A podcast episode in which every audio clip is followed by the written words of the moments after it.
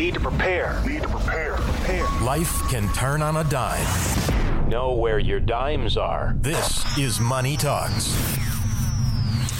We're back. I'm Troy Harmon, and here with Jennifer Thomas and Michael Griffin. Uh, we are listening to Money Talks, your trusted resource for your money, your future, your life. All right, so uh, let's talk about this situation. We got Adam and Mandy. They're in their, mm, I guess, low to mid 50s. Uh, W 2 income. They got grown kids. Adam and Mandy have been married for nearly 30 years, and Adam has always been the one to handle the finances. He pays the bills, shops for insurance, and dabbles in the stock markets and meets with their advisors. Mandy, for the most part, is disinterested in finance. Poor Mandy. I, I mean, We're not all you. You're absolutely right. Not everybody's me. Uh, she claims she's not a numbers person. As uh, Adam was working with his attorney on their wills, he grew increasingly concerned what would happen to his wife and their finances should he no longer be around. So, um, uh, Michael, I think this is probably something that you talk about some. Uh, we, we deal with this all the time, and and I can't tell you the amount of times that I've you know had to to assure the one spouse. It's not always the husband. Sometimes it's the wife that handles the finance, but assure them that if something were to happen to them, that we would walk their spouse through everything that they needed to do and help them you know with their money because some of these people just don't have a clue you know where the the assets are and they're they're perfectly fine with that but a lot of times their spouses aren't it does Yeah. concern them but you know I've had clients that can't can't get their wives and or husbands to to come to meetings at all um, you know because they just don't they just don't want to and they're not Right. they're not interested but you know it's important not especially as interested. That's probably the key, right? yeah, they they they're they're happy. They have their lifestyle. It doesn't affect their lifestyle as far as they understand it, and they go about their their business. But as couples, especially as they age, they really need to make uh, you know the time to come in and sit down with their financial advisor and and and make sure that they have at least a general understanding of where their assets are and who they need to contact if something were to happen to the other spouse. Sure. Well, that also means that they have a financial advisor, right? That's true. yeah. So I, I would imagine that you or you, Jennifer, neither of y'all have ever met a couple where neither one of them were interested, or is there some of that? Well, I you mean, would that think you, that you they might actually have, have to. I mean, someone has to pay the bills, Right. You know, someone has to uh, deal with the finances. So it's usually just like one person usually does all the laundry, one person usually does all the Yard you work. Yard work. It's you know, it's the same thing, um, and you know, so we do have cases where both people are interested and really want to know about it, but we certainly have the situation where there's one that just really doesn't doesn't want to know anything about it and they just don't feel uh, whether it's that they just don't feel comfortable or they just don't want to learn. Yeah. But um, do you do you guys try to insist that both spouses show up? No, not necessarily, but we will bring it up and try to tell them, you know, if you will, if you can get your spouse to come, you know, it'd be great. Especially, you know, we have cases where there's somebody that has a health problem, and then you know that there's going to be a time where that the other spouse may need to take it over. Sure. The biggest, Michael, I know you talked about when you talk to your advisor, that assumes you have an advisor. And Michael, you and Jennifer both have helped lots of clients who are in this particular spot. Um, if you need an advisor, you can always contact us by calling 770-429-9166. You can um, Shameless ask for- marketing plug. I'm so proud of you. yeah, well, so proud of me. You can ask for Michael Griffin or Jennifer Thomas. Either one of them could help you, um, you know, get to a spot where you're more comfortable, uh, either dealing with your uh, financial assets alone or uh, with a spouse. If if uh, you know, try to get somebody else involved, but.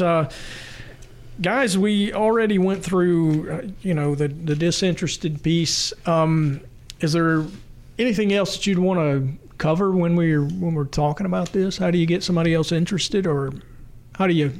Absolutely, Troy. I mean, I think the first thing is, you know, you try to get them to come. If they have an advisor, try to get them to come to the meeting, Right. sit down, go through, at least look at, at their assets so they know where everything is. If they work with us, our booklets are very robust. They have a lot of information in there. We we update, you know when the last estate plan was reviewed, where the who who does their estate plan, who does their taxes, you know, which we can all we can do that all in house as well for right. them. Just to But, clarify, you know, the estate plan includes a will, right? includes a will, you know, which is important that they know where that is, how to get to it, how to access it, that Right. kind of stuff. If something happens to somebody, and it's good to have all that in one concise place. I mean, you know, whether that's in a booklet that we create for them, or if it's in something they've written down and and saved in a safety deposit box or something like that.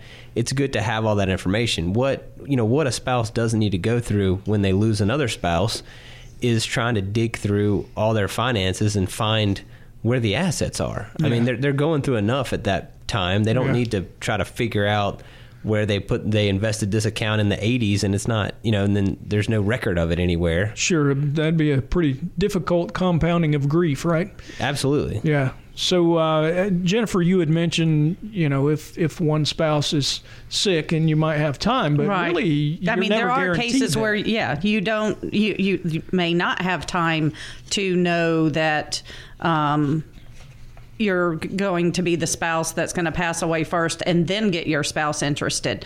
You know, if if you were in a car accident or you know whatever the case may be, if if you pass away without um, any warning, then the other spouse has to take over and.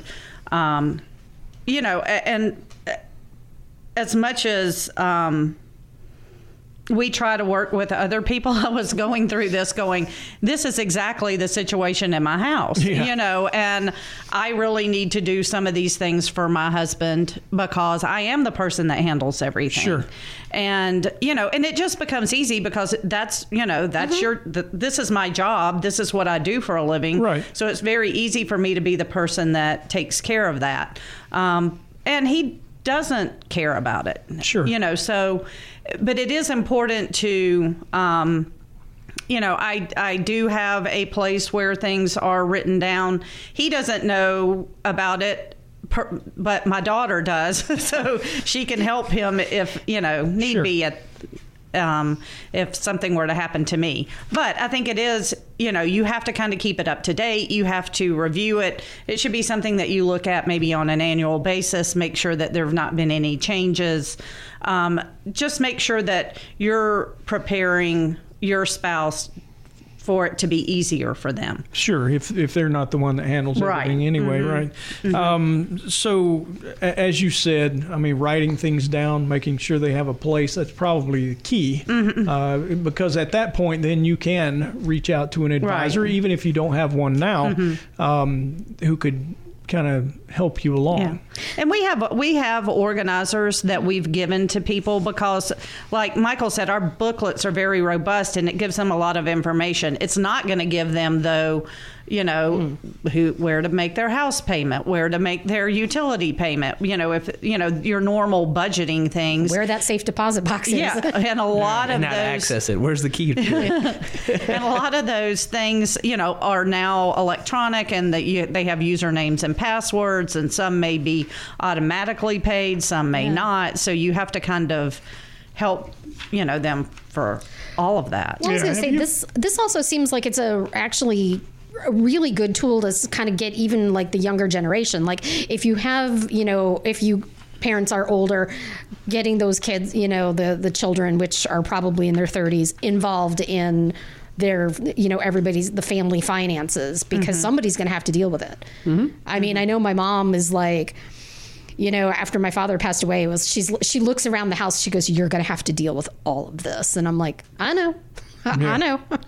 Well, quite often it does get really emotional, though, and Absolutely. and there's a lot of parents out there that don't really want all their kids to know all their business. And I'm sure you guys run into that. We do. We do try to encourage, you know, even if you don't want them to know specifics, mm-hmm. they should at least know who to contact if something happens. So that could again be the advisor, Right. right? So Uh-huh. a lot of these, a lot of the answers to these questions point right back to having a good advisor that probably could even have backups of the information. Uh, but that means that you also need to be really good about talking with your advisor Right. and letting them know when things change. Now, how frequently do you guys, on average, meet with clients?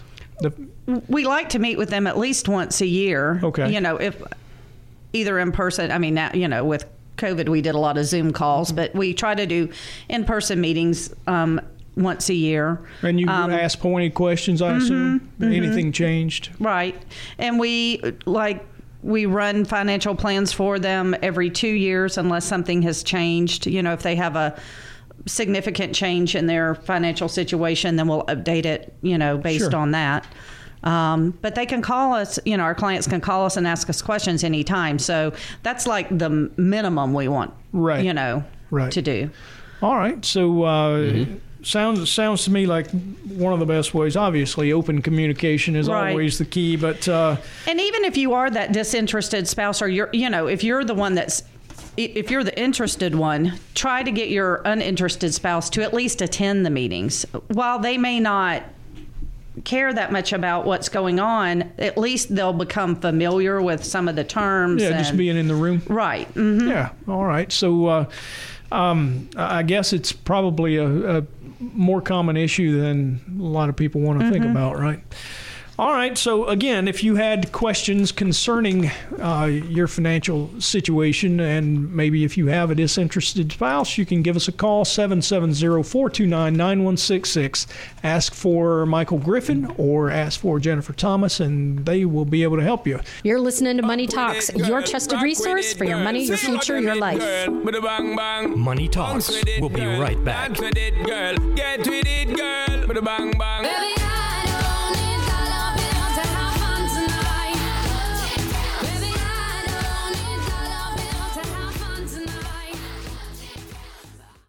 All material presented is from sources believed to be reliable and current, but accuracy cannot be guaranteed. The contents are intended for general information purposes only. Information provided should not be the sole basis in making any decision and is not intended to replace the advice of qualified professionals, such as tax consultants, insurance advisor, or attorney. Although this material is designed to provide accurate and authoritative information with respect to the subject matter, it may not apply in all situations. This is not to be construed as an offer to buy or sell any financial instruments. It is not our intention to state, indicate, or imply in any manner that current or past results are indicative of future profitability or expectations. Portfolio holdings discussed are subject to change. There is no guarantee that in the future these securities will be held in the Hensler accounts. As with all investments, there are associated inherent risks. Please obtain and review all financial material carefully before investing. Hensler is not licensed to offer or sell insurance products. This overview is not to be construed as an offer to purchase any insurance products.